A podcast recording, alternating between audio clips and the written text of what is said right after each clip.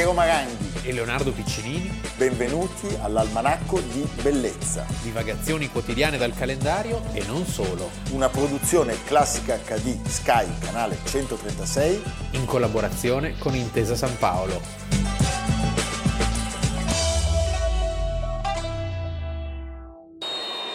Parte Mbappé. Mbappé Sommer! Sommer! Impazziscono gli svizzeri!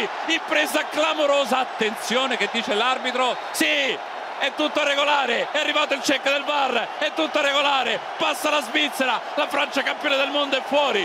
Almanacco di Bellezza, quattordici luglio, avete visto il contributo, siamo un po' cattivelli, perché è il rigore sbagliato di Mbappé, Mbappé. Che costa ai francesi campioni del mondo l'eliminazione agli ultimi europei, poi sappiamo come è andata a finire. Sì. Ma in fondo partiamo da un rigore sbagliato per raccontarne uno segnato, perché l'episodio del quattordici luglio... Tu sei mai stato sugli Champs-Élysées il quattordici juillet? Sì, io sì, io e credo, me lo ricordo con una no. certa emozione. Credo di no. Intanto perché il presidente allora era Jacques Chirac e quando passi in rassegna le truppe su quella jeep devi essere molto alto e lui era perfetto. Eh beh, altissimo. Poi come presidente lasciamo stare, ma come... Ma anche come presidente, anche come presidente. Quello che abbiamo visto dopo. Sì, sì. Sarkozy, Hollande... Ricordi questa... quando ci fu la cosa di Mururoa? Eh, certo. Mururoa. Ma Mururoa c'era, iniziò con Mitterrand. Però è stato sotto Chirac, mi ricordo, che ci fu la levata sì. di scudi. Ma secondo me poi, però iniziò prima con... Sì, beh, tu ci hai andato... Eh, certo, voglio sì, dire. Sì. La Tolo... Eh, la, sempre bene. Ma soprattutto la politica estera non guarda in faccia a nessuno. Invece noi il quattordici di luglio di che cosa possiamo parlare? Di un rigore segnato, cioè del giorno in cui succede tutto. E non vogliamo raccontarvi evidentemente le cose che tutti sanno. Proviamo a fare una narrazione che parta da un luogo, un luogo che non c'è più, cioè un luogo che in realtà esiste, perché voi sapete... Alla Bastiglia! Alla Bastiglia! Si... Cioè il ponte della Concordia è costruito con pezzi dell'edificio della Bastiglia, in un ristorante vedi un muro un po' sgualcito. Diciamo che la Bastiglia come simbolo era perfetto, perché era una vecchia fortezza malandata. Vuoto. Praticamente vuoto. C'erano sette prigionieri. La cosa importante è che alla Bastiglia c'erano le munizioni. E certo, la notizia che erano arrivate le munizioni spinge i pre-rivoluzionari, che diventano rivoluzionari da quell'istante, di andare a prendersi la Bastiglia. Perché eh, pochi giorni prima avevano preso le armi, ma le armi senza munizioni, tu mi insegni, Piero... Che... No, puoi fare boom, boom, puoi fingere. A voce. Eh? E quindi tutto accadde quel quattordici luglio... È una storia abbastanza incredibile, incredibile. Diciamo che la monarchia francese aveva fatto... Sono, le premesse sono tragiche. Aveva fatto di tutto e di più per arrivare fin lì. Cioè noi abbiamo citato, abbiamo citato la frase famosa di Talleyrand, chi non ha vissuto negli anni prossimi al millesettecentottanta non ha conosciuto il piacere di vivere. Stiamo parlando di un momento in cui le, la prosperità delle classi agiate era senza precedenti. Io mi ricordo che sono andato a visitare una, una dimora di un vescovo costruita sui resti dell'abbazia di Royaumont a nord di Parigi, oggi di una grande famiglia questa dimora. Beh, vedevi il lusso senza precedenti di questo vescovo, certo. Con le sedie neogreche, tutti gli arredamenti. E, ed è interessante sentir parlare del vescovo, perché in fondo questo ci può spingere a dire vescovo. No, che è lì che accade un po' il click, nel senso che noi sappiamo che la Francia era divisa tra i tre stati, no? Sì, da una parte trono e altare. Trono e altare. E dall'altra parte l'ottanta per cento del che è il terzo stato. Sì. Ma nella parte dell'altare c'è una spaccatura, c'è una perché i preti, i pretini incominciano a schierarsi con i rivoluzionari. Sì, perché loro gli arrivava solo cioè, il pollo. Dei nobili nessuno, chiaramente. Dei nobili nessuno. Dei nobili nessuno, perlomeno nel primo periodo. Poi ci saranno anche i nobili. E quindi che cosa succede? Il re di fronte a una crisi finanziaria pazzesca che si trascinava da anni, dopo un inverno durissimo, decide il cinque maggio del millesettecentottantanove di convocare a Versailles gli Stati Generali, cioè l'assemblea rappresentativa dei tre cosiddetti ordini, nobiltà, clero e terzo stato. seicentoquattro deputati del terzo stato avvocati, intellettuali, medici, commercianti, duecentosettanta della nobiltà, duecentonovantuno del Creo. E uno direbbe, allora, allora si portare... potrebbe vincere, eh. in realtà no, perché, perché c'è, c'è una gabola, c'è la gabola, eh, sono i borghi putridi, diciamo, per dirla all'inglese, cioè c'è una parte che vale uno e, e ci sono le altre che valgono due. Ricordiamo, che, non, ricordiamo non che, che gli stati generali non venivano convocati, convocati dal milleseicentoquattordici. Sì, cioè da prima del Re Sole. Sì. La grande frase, che cos'è il terzo stato? Tutto. Che cosa è stato finora nell'ordinamento politico? Nulla. Nulla. Che cosa chiede? Divenirvi qualche cosa. Eh, fantastico. Ricordiamo fantastico. Che durante questa assemblea la famiglia è scossa da una terribile tragedia, muore di tubercolosi ossea Luigi Giuseppe Le Dauphin, il, prima, il, il primogenito, a sette anni, e la cosa lascia in Luigi sedicesimo e in Maria Antonietta così una, una tensione, una, un dolore. Certo. E, e quindi loro praticamente non partecipano. Luigi poi è veramente re tentenna più di, più di tutti. Ma no, perché le, le combina... passa da uno stato... Sì. di agitazione a un altro di serenità, è fiducioso quando non dovrebbe, è collerico quando non dovrebbe e soprattutto non ascolta lo svizzero, cioè e soprattutto suo... non ascolta il beniamino dei parigini, il beniamino dei borghesi che era il, suo il grande eh, Cottarelli, no scusa, Necker, Necker, l'uomo della spending review, che, perché diciamo eh, ragazzi, cioè la Francia era in una, una situazione cosa... l'esercito stesso era sull'orlo dell'ammutinamento, eh, tantissime compagnie si rifiutavano di combattere, di muoversi, perché la bancarotta che più volte eh, emergeva dalla situazione catastrofica delle finanze, per dire, ad agosto millesettecentottantotto, un anno prima, l'École Militaire di Parigi, no? chiude e i mobili vengono venduti in una pubblica asta, no, che dico, non ci sono più soldi. Cioè, erano, ma devo dire, dopo, forse potremmo dirlo, dopo cent'anni di Versailles, i soldi erano finiti. Sì. E diciamo erano anni che la carestia in tutta la Francia imperversava a fronte di una manifattura che anche funzionava. Certo. Eh, però eh, l'ottantacinque per cento dei francesi viveva nelle campagne e questi si spostavano poi nelle città per mendicare. E quando Parigi viene raggiunta da questo... questa carestia, da questo aumento vertiginoso del pane, c'è una bellissima, un bellissimo pezzo della biografia di Caroline Erickson di Maria Antonietta. A Parigi la penuria di grano era così grave che quotidianamente dinanzi alle botteghe dei fornai si formavano code di affamati, ma solo per sentirsi dire che di pane non ce n'era. Soltanto i più fortunati riuscivano a farsi vendere qualche tozzo di pane ammuffito. Ogni mattina si spargevano nuove voci secondo cui il pane confezionato durante la notte dai fornai era già finito o sarebbe finito molto presto, e il poco pane che si vendeva del resto era nerastro e ruvido, praticamente immangiabile. A inghiottirlo grattava la gola, ricordò in seguito Jean-Sylvain Bailly, grande illuminista, che poi anche lui finisce, eh, gli tagliano la testa. E nel corso della digestione venivano dolori di stomaco. La farina che si riusciva ancora a trovare nei mercati dei cereali era di pessima qualità, gialla e di odore nauseante, e il pane confezionato con essa tutto si poteva definire tranne che pane. Si trattava piuttosto di blocchi di pasta duri come sassi che si potevano dividere in pezzi soltanto con l'accetta. Pur di assicurarsi una pagnotta di quel pane ignobile, tuttavia i parigini si azzuffavano come cani intorno a un osso. Spesso si arrivava a spargimenti di sangue, la gente cominciava a scambiarsi colpi e si strappava il cibo di mano. Gli opifici e i laboratori erano deserti. Operai e artigiani perdevano il loro tempo in liti e risse, cercando di mettere le mani su quantità anche piccole di cibo. La fame e la paura spingevano molti al limite dell'equilibrio nervoso, smaniosi come erano di vendicarsi su coloro che li facevano soffrire. Sembra una cronaca dell'Unione Sovietica millenovecentottantanove. Sì, sì, sì. millenovecentottantanove, invece siamo nel millesettecento. A dimostrazione che tutte le grandi crisi e rivoluzioni e cambiamenti epocali nascono dai bisogni concreti. Beh, certo, per forza. Salvo e... un caso sì. che in realtà trova una risposta bestiale, cioè il nostro.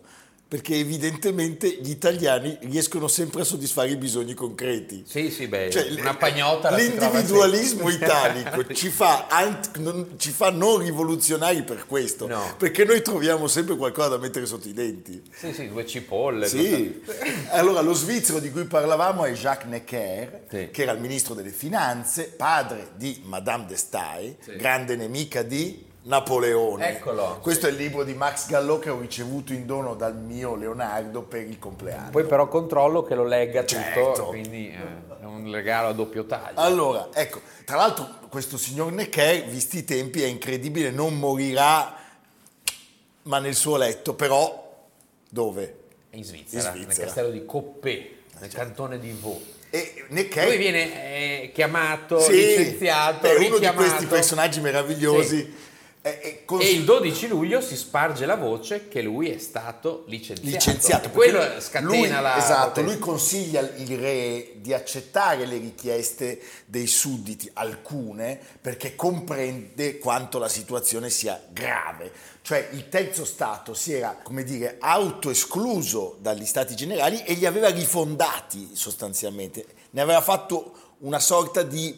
Eh, assemblea alternativa. Di fronte alla, al precipitare della situazione, Necker suggerisce al re di cedere alle richieste, ma questi invece, seguendo il consiglio dei suoi sodali, dei nobili, decide che non si fa nulla e scioglie d'autorità gli stati generali. L'undici luglio li nelle strade di Parigi il rumore più comune era quello degli zoccoli, dei cavalli al galoppo, degli ussari, dei dragoni, delle guardie svizzere, cioè di quelli più odiati in assoluto dalla città. Poi a un certo punto Luigi sedicesimo pensa di, così, di togliere, perché lui è contraddittorio e quindi e questa contraddittorietà gli sarà fatale.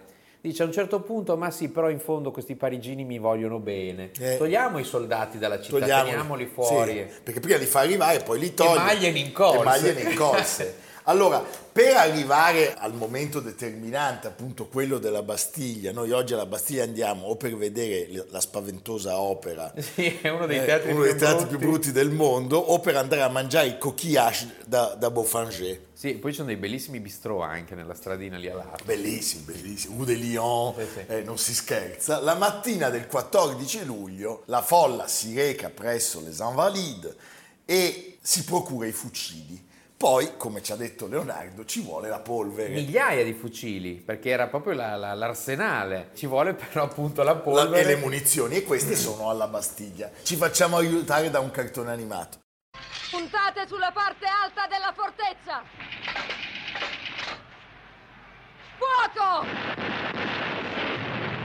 Fuoco! Fuoco! Fucilieri, ora mirate tutti al loro comandante e mirate al petto.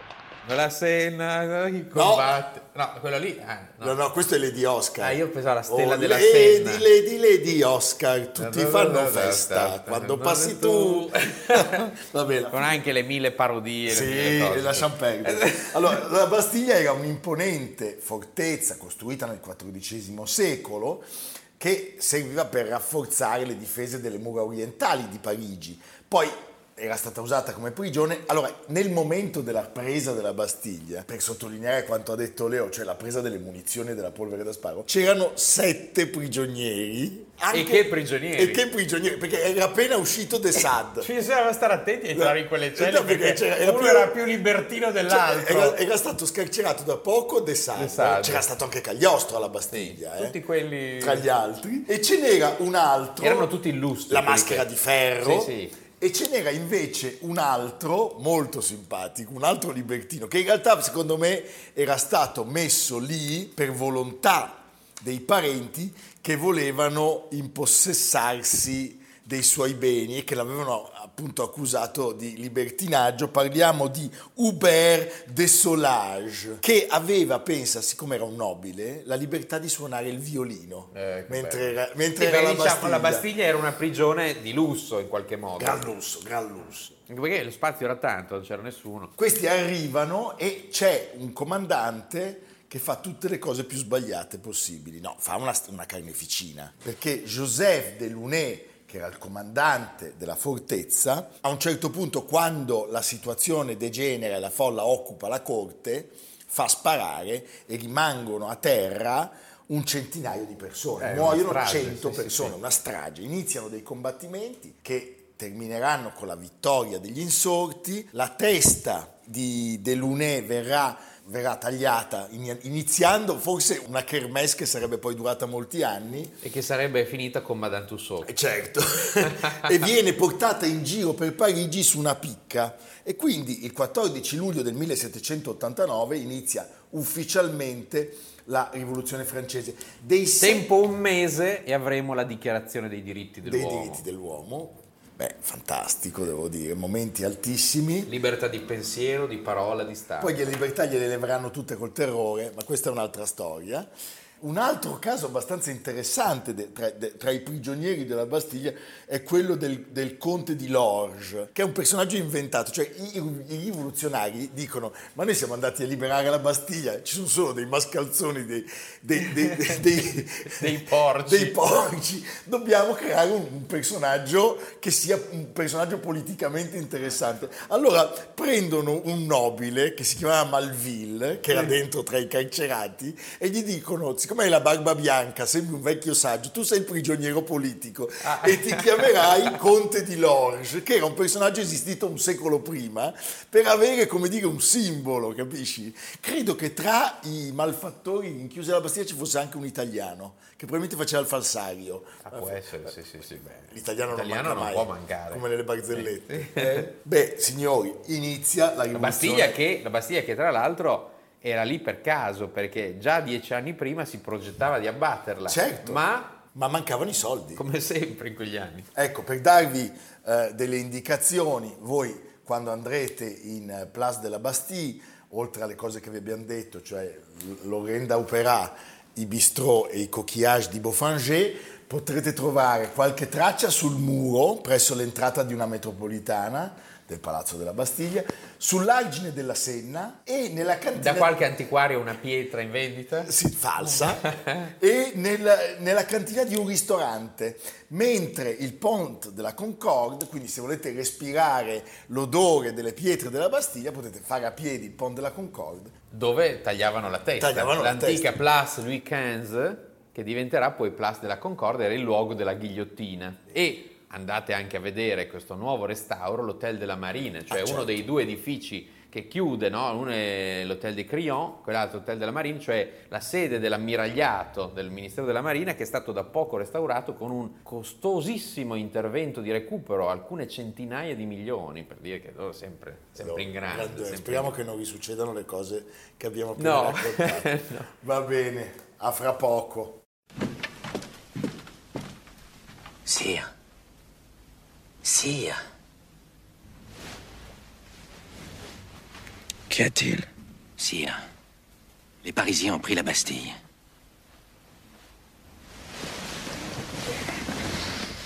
Pris la Bastille? Pourquoi? C'est une révolte? Non, sire. C'est une révolution.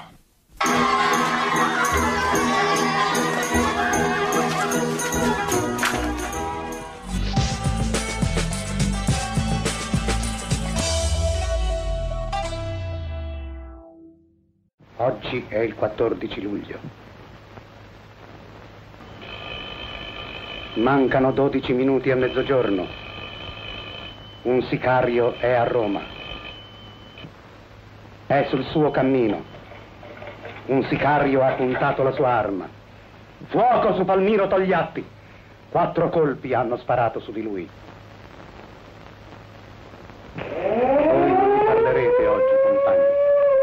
Egli non tornerà dalla Camera, alla sede del partito. Egli è tra la vita e la morte. Folle ansiose guardano alla finestra, oltre la quale lo stanno operando. Beh, Leonardo, abbiamo iniziato con un contributo che ci parla del movimento operaio e democratico. Diciamo che il quattordici luglio è una data che può avere molti significati politici e anche, come dire... è una data che rischia di far scoppiare delle rivoluzioni. In Francia è successo, sì. E voi, sapete Italia... che, voi sapete che Piero Maranghi recentemente a Catania ha incontrato il novantottenne Antonio Pallante. Piaciuto, mi sarebbe piaciuto. Sai che è ancora vivo? Dobbiamo andare a trovare. Ma, e lui ha rilasciato delle interviste. Sì. Cioè non è un uomo che si è sottratto. Poi si è nascosto, perché sai... tutto è sparito. Beh, eh. Ha rischiato la pelle per un sacco sì. di tempo. Cioè noi oggi vogliamo raccontarvi della rivoluzione che non c'è stata rispetto a quella della prima parte. E c'erano tutte le premesse. E c'erano tutte le premesse, perché il quattordici luglio un signore che si chiama Antonio Pallante, che è un personaggio dalla vita, come dire, un po' incerta, dalle idee... politiche un po' incerte, non è un fascista, eh? È più un liberal qualunquista. Poi noi non sappiamo se abbia agito da solo o fosse stato armato da qualcuno. Io non credo. Tu dici? Sai che il complottismo funziona. Vabbè, certo. Sempre, no?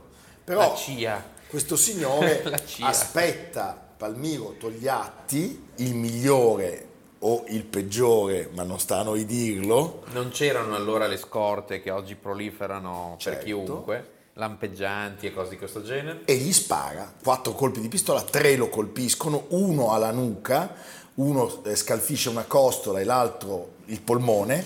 Per fortuna la calibro, la vecchia calibro trentotto del signor Antonio Pallante, non era al massimo, sì, aveva soprattutto i proiettili, erano dei proiettili di scarsissima qualità, tant'è che quello che colpisce alla nuca Togliatti non sfonda la calotta cranica e rimbalza. Cioè, capisci? Ci sono anche le immagini. Quindi, ecco, questi, quindi complottismo. Sai, come se dovevano. Eh, se l'avesse sì. armato il gobbo, sì. l'avrebbe fatto bene. Alle undici e quarantacinque. Ma poi non c'è neanche il movente, perché aveva appena perso le elezioni. Appunto, cioè, ricordiamo dove siamo. Siamo nel quarantotto, tre mesi dopo la trionfale vittoria della Balena Bianca di Alcide De Gasperi contro il Fronte Popolare di Togliatti e Nenni. E alle undici e quarantacinque, in via della missione, cioè c'è un'uscita, un'uscita secondaria di Montecitorio, sì. il giovane Antonio Pallante affronta Togliatti, che è accompagnato dalla sola Migliotti, e lo colpisce. Ricordiamo, lui era già arrivato a Roma e pensate, anche questo vi fa capire... come dire, come sono cambiati i tempi con internet, i telefonini, le immagini.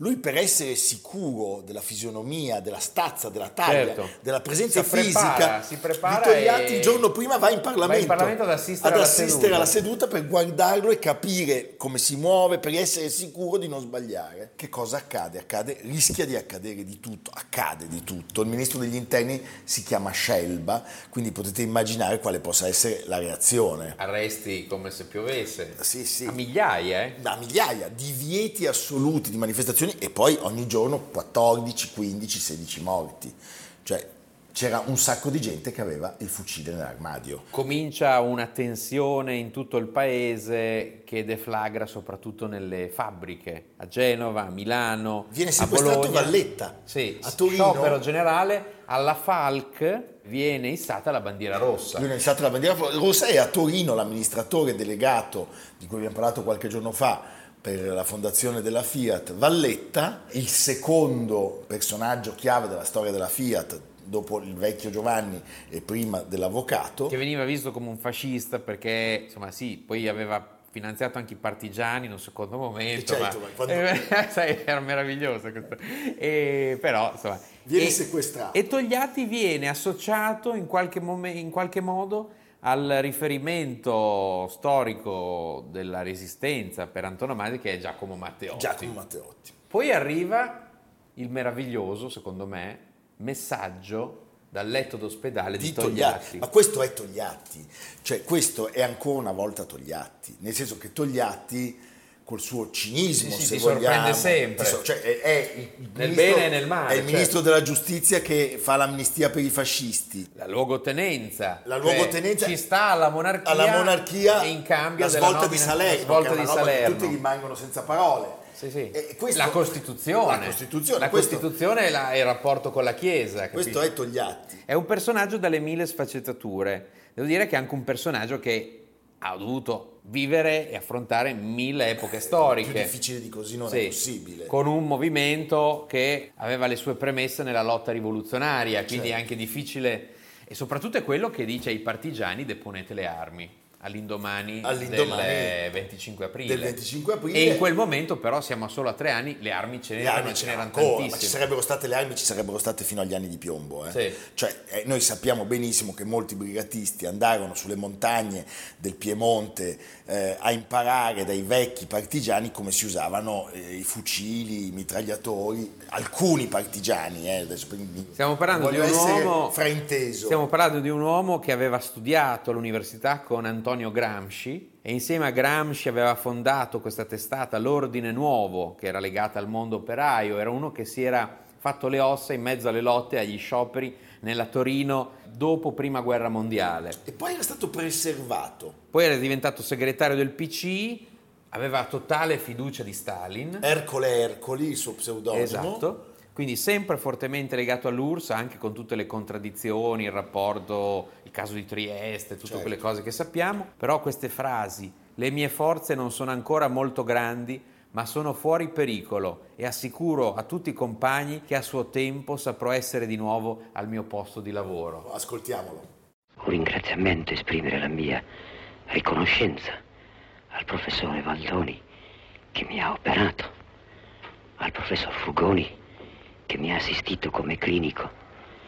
Io so che senza l'assistenza di questi due grandi scienziati italiani forse non avrei salvato la mia vita, e insieme con loro io ringrazio tutti i medici, gli assistenti, le infermiere, gli infermieri qui della clinica e tutti quelli che da tutta l'Italia e da fuori d'Italia mi hanno mandato l'espressione del loro affetto, i loro saluti, i loro auguri. Le mie forze sono molto grandi, però sono fuori pericolo e assicuro tutti i compagni che a suo tempo saprò essere di nuovo al mio posto di lavoro. Abbiamo detto delle manifestazioni, abbiamo detto degli scontri, abbiamo detto delle vittime. Il ragazzo Pallante viene subito arrestato, è un personaggio anche affetto probabilmente da una certa mitomania, sì. perché tra le cronache... Era un nazionalista. Era un nazionalista, ma lui racconta per esempio un episodio che credo sia frutto un po' della sua fantasia, cioè lui dice eravamo rimasti con un moschetto, io e altri amici, e ci esercitavamo a sparare ai cavi di un traliccio. Quando fu il mio turno, io con mira incredibile riuscii a colpire il cavo, pensando di aver fatto una, una, una bravata, cioè forse avevo tolto la luce a un paesino della Sicilia. In realtà poi vedi, ci mette del suo e dice quello era il cavo che permetteva i collegamenti tra Roma e Addis Abeba, avevo interrotto le conversazioni tra Mussolini e Graziani, no, capisci? Cioè era uno che se la raccontava alla grandissima. In quel momento... Personaggio importante di questa vicenda è Pietro Valdoni, che è il medico che opera Togliatti, ci sono delle bellissime immagini di loro due eh, seduti vicini, e poi si entra forse nel mito, ma oltre al messaggio di Togliatti fondamentale per certo. portare gli animi, c'è un'altra storia degna di essere raccontata. L'Isoar.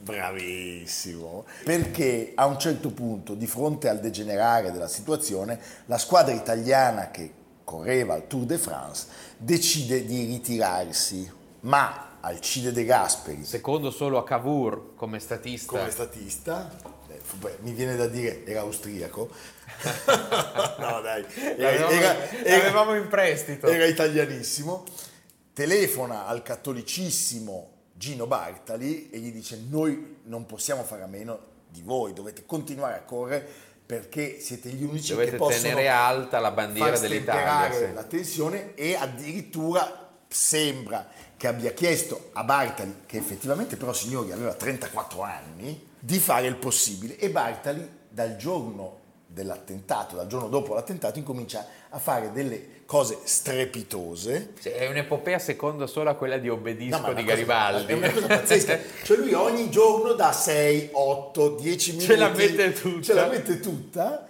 E tra l'altro il suo grande avversario era un signore che si chiamava Bobet, cioè un ciclista giovane, aveva ventitré anni, fortissimo, l'Isoar, l'impresa dell'Isoar. E quindi cosa succede? Gino Bartali vince il Tour de France, che poi ci fa pensare alla canzone di Paolo Conte e i francesi che si incazzano. Sì, quel naso triste da italiano in gita. Che le balle ancora gli girano. Farà piacere anche un mazzo di rose, anche il profumo che fa il celofan, ma una birra fa gola di più in questo giorno appiccicoso di caucciù. E sono seduto in cima a un paracarro e sto pensando agli affari miei. Tra una moto e l'altra c'è un silenzio che distinguere non potrei. Eh, quanta strada dei miei sandali, quanta ne avrà fatta Bartali. E quel naso dritto come una salita, quegli occhi allegri da italiano in vita. Eh, e i francesi che si incazzano, che le palle ancora gli girano. E, e tu mi fai, dobbiamo andare al cinema, vai al cinema, baci tu.